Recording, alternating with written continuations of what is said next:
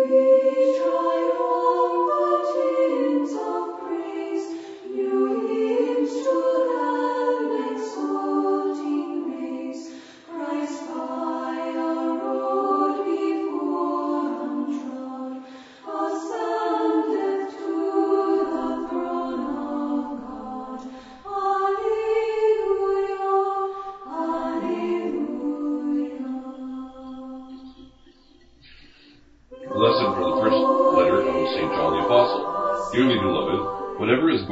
Overcomes the world, and this is the victory that overcomes the world, our faith.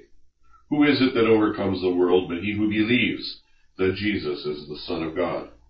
Testimony concerning the Son of God. This is he who came by water and blood, Jesus Christ, not with the water only, but with the water and the blood. And the Spirit is the witness, because the Spirit is the truth. There are three witnesses, the Spirit, the water, and the blood, and these three agree. If we receive the testimony of men, the testimony of God is greater. For this is the testimony of God, that he has borne witness to his Son. He who believes in the Son of God has the testimony in himself. He who does not believe in God has made him a liar, because he does, has not believed in the testimony that God has borne to his Son. Continuation of the Holy Gospel according to John. At that time, on the evening of that day, the first day of the week, the doors being shut where the disciples were, for fear of the Jews, Jesus came and stood among them and said to them, Peace be with you. When he had said this, he showed them his hands and his side. Then the disciples were glad when they saw the Lord.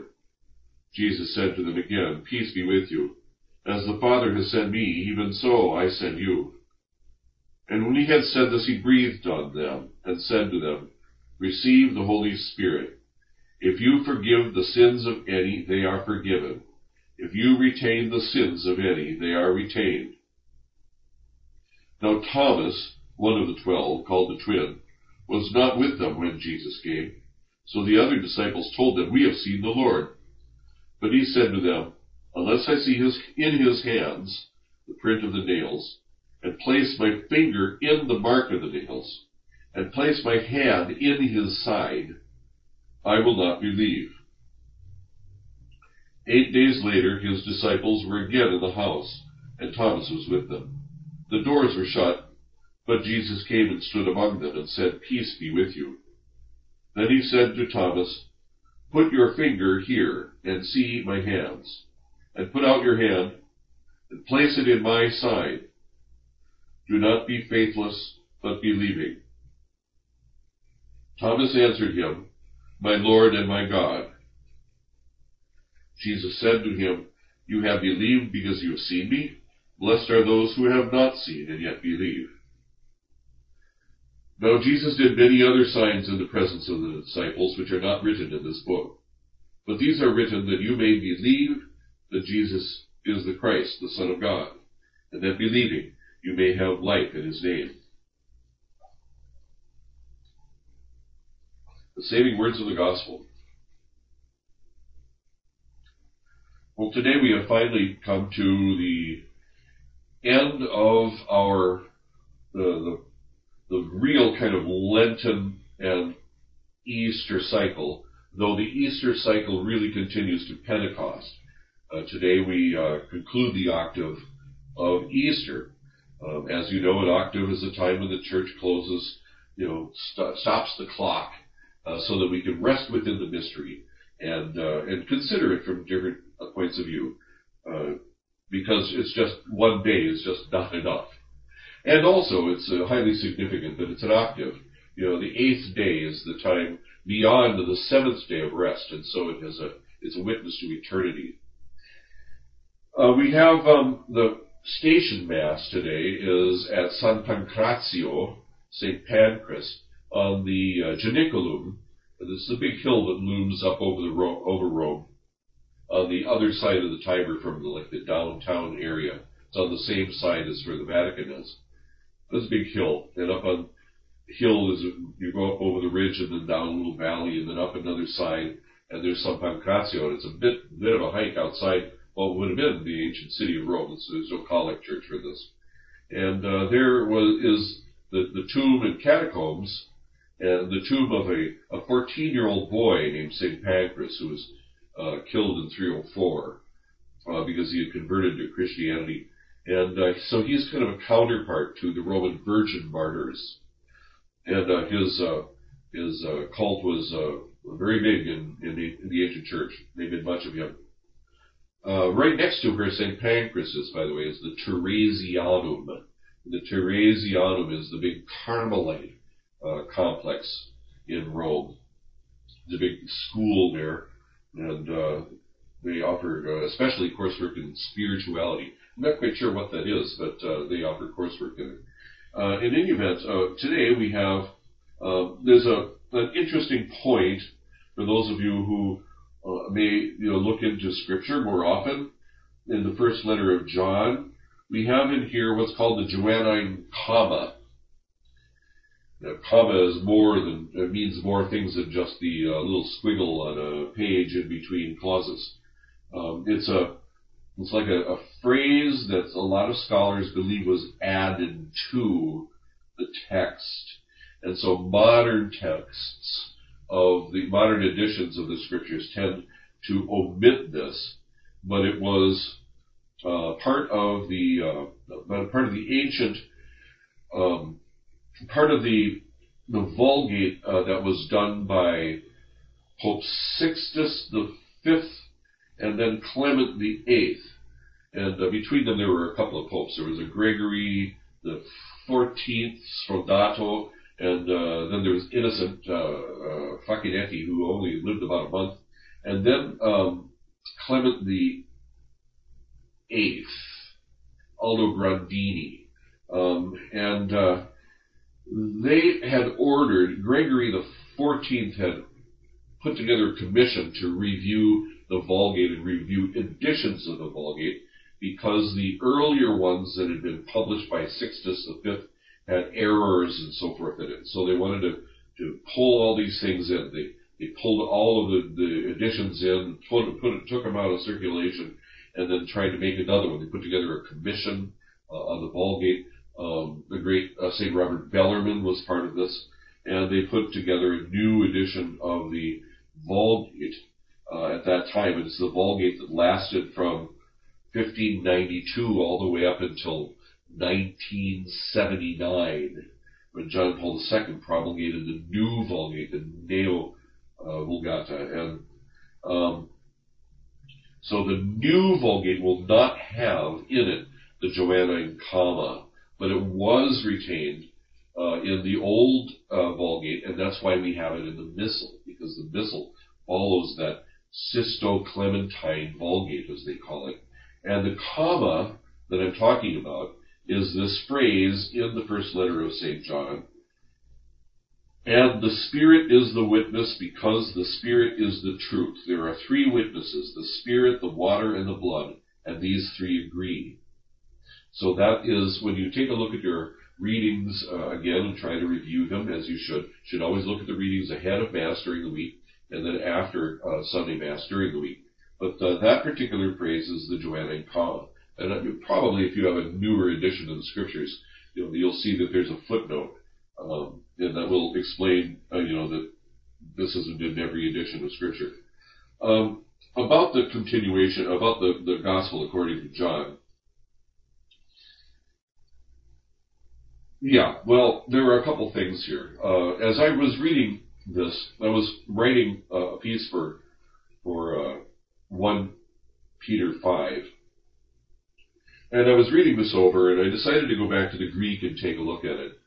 And there are a couple of things that I noticed in here. First of all, the reading ends with a kind of a strange comment by John. He steps out for a moment and he writes something that sounds very much like a conclusion. As if he were, if you were to end the gospel right there, it would make sense because this great cry of faith of Thomas, my Lord and my God, is uh, like a climax to the gospel, going in a trajectory from the prologue all the way to this moment. It's like a climax to the whole thing. And so then John pens this thing. Now Jesus did many other signs in the presence of the disciples, you know, that you may believe and so forth. Well, it sounds like a conclusion, but the, but it goes on, and you know it goes on. This is chapter 20, and then it goes on to chapter 21. Remember that the chapters and the verses didn't exist at the time when John wrote this. They were imposed centuries later. So there's a continuous piece. So, but there's this curious, there's this curious phrase here. Now, John is an eyewitness to these events that happened in the upper room, and they must have impressed him in such a way that he had to step out and say, I saw this and this is true. Remember what he said after the Lord's side was pierced with a lance and the blood of the water came out. He said, I saw this. This is true. It really happened. So he steps out of the narrative for a moment and he makes this assertion uh, uh, of fidelity to you. Well, as it happens, just as that stepping out had to do with the piercing of the Lord's side, so too his stepping out has to do with the piercing in the Lord's side. Because here's Thomas, who was not with them when the Lord breathed on the apostles and gave them the power to forgive sins. And Thomas wasn't with them. Now that doesn't mean that, you know, Thomas was somehow lacking power to forgive sins. He breathed on the college of the apostles. So the whole college received this. On the other hand, Thomas wasn't there, was he? And Thomas also had made this phrase of disbelief about, you know, the Lord coming in. Unless I put my finger in his nail wounds and my hand in his side, I will not believe.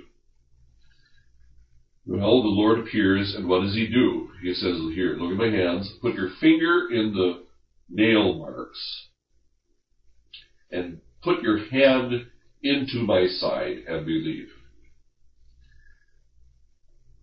Now, the gospel account doesn't actually say that Thomas did it, because immediately we have Thomas's exclamation, "My Lord and my God."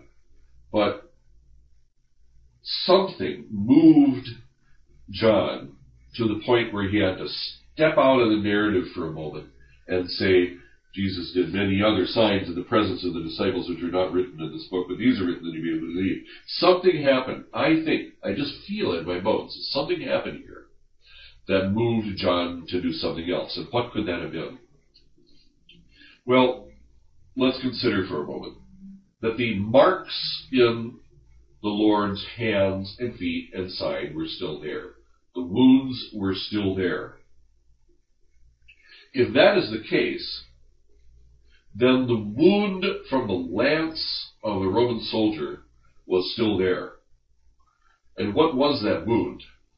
That wound went all the way into the Lord through his ribcage, through his lungs, and up to his heart. And that wound channel would still have been there, is still there now. Of course, the Lord is a gloriously risen body, and so there's impassibility. There's no suffering as a result of this. And he's gloriously risen. And, and he's God. And so, but the wound channel would still be there.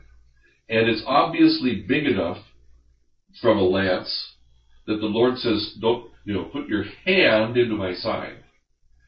He uses the word finger, daktylos, for the nail marks. And that's about proportion to what the spike, the size of the spike would be put it into my hand, and put your hand in my side. The word that's used for put your hand in my side in the Greek is bale. That's the verb. And it means to thrust, as one might a lance. Thrust your hand into my side. Not only that, you know that there's, um, you know, the, the depictions of the Lord being crucified. They have the, and, and when he's risen, they always have the, marks of the nails and the spikes through his hands on the cross. It's always, almost always on the hands. But there are people who have remarked that the weight of a human body would tear through the flesh. If it was just in the bones, the, if it was just in the hands, it wouldn't support.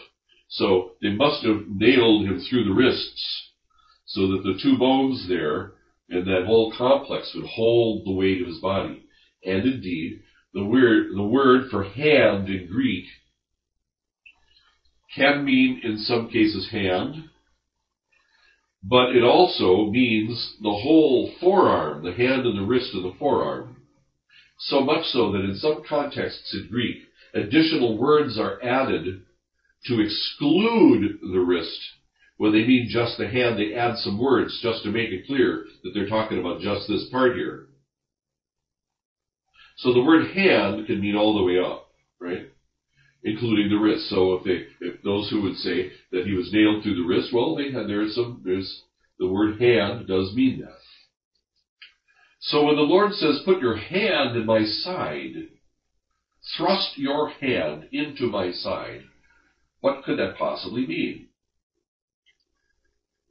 Well, something moved John to step out of the narrative and said there are a lot of signs that the Lord did that aren't written in this book, but you know, that you may believe, here it is.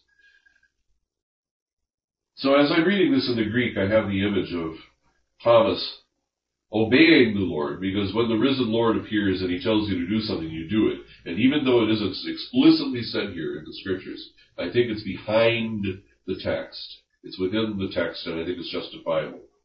That Thomas did, Thomas, who was not there before to be breathed upon by the Lord, put his hand into the Lord's side, all the way up that wound channel into the lung, where he may have felt the breath of the Lord on his wrist and arm, and touched his heart.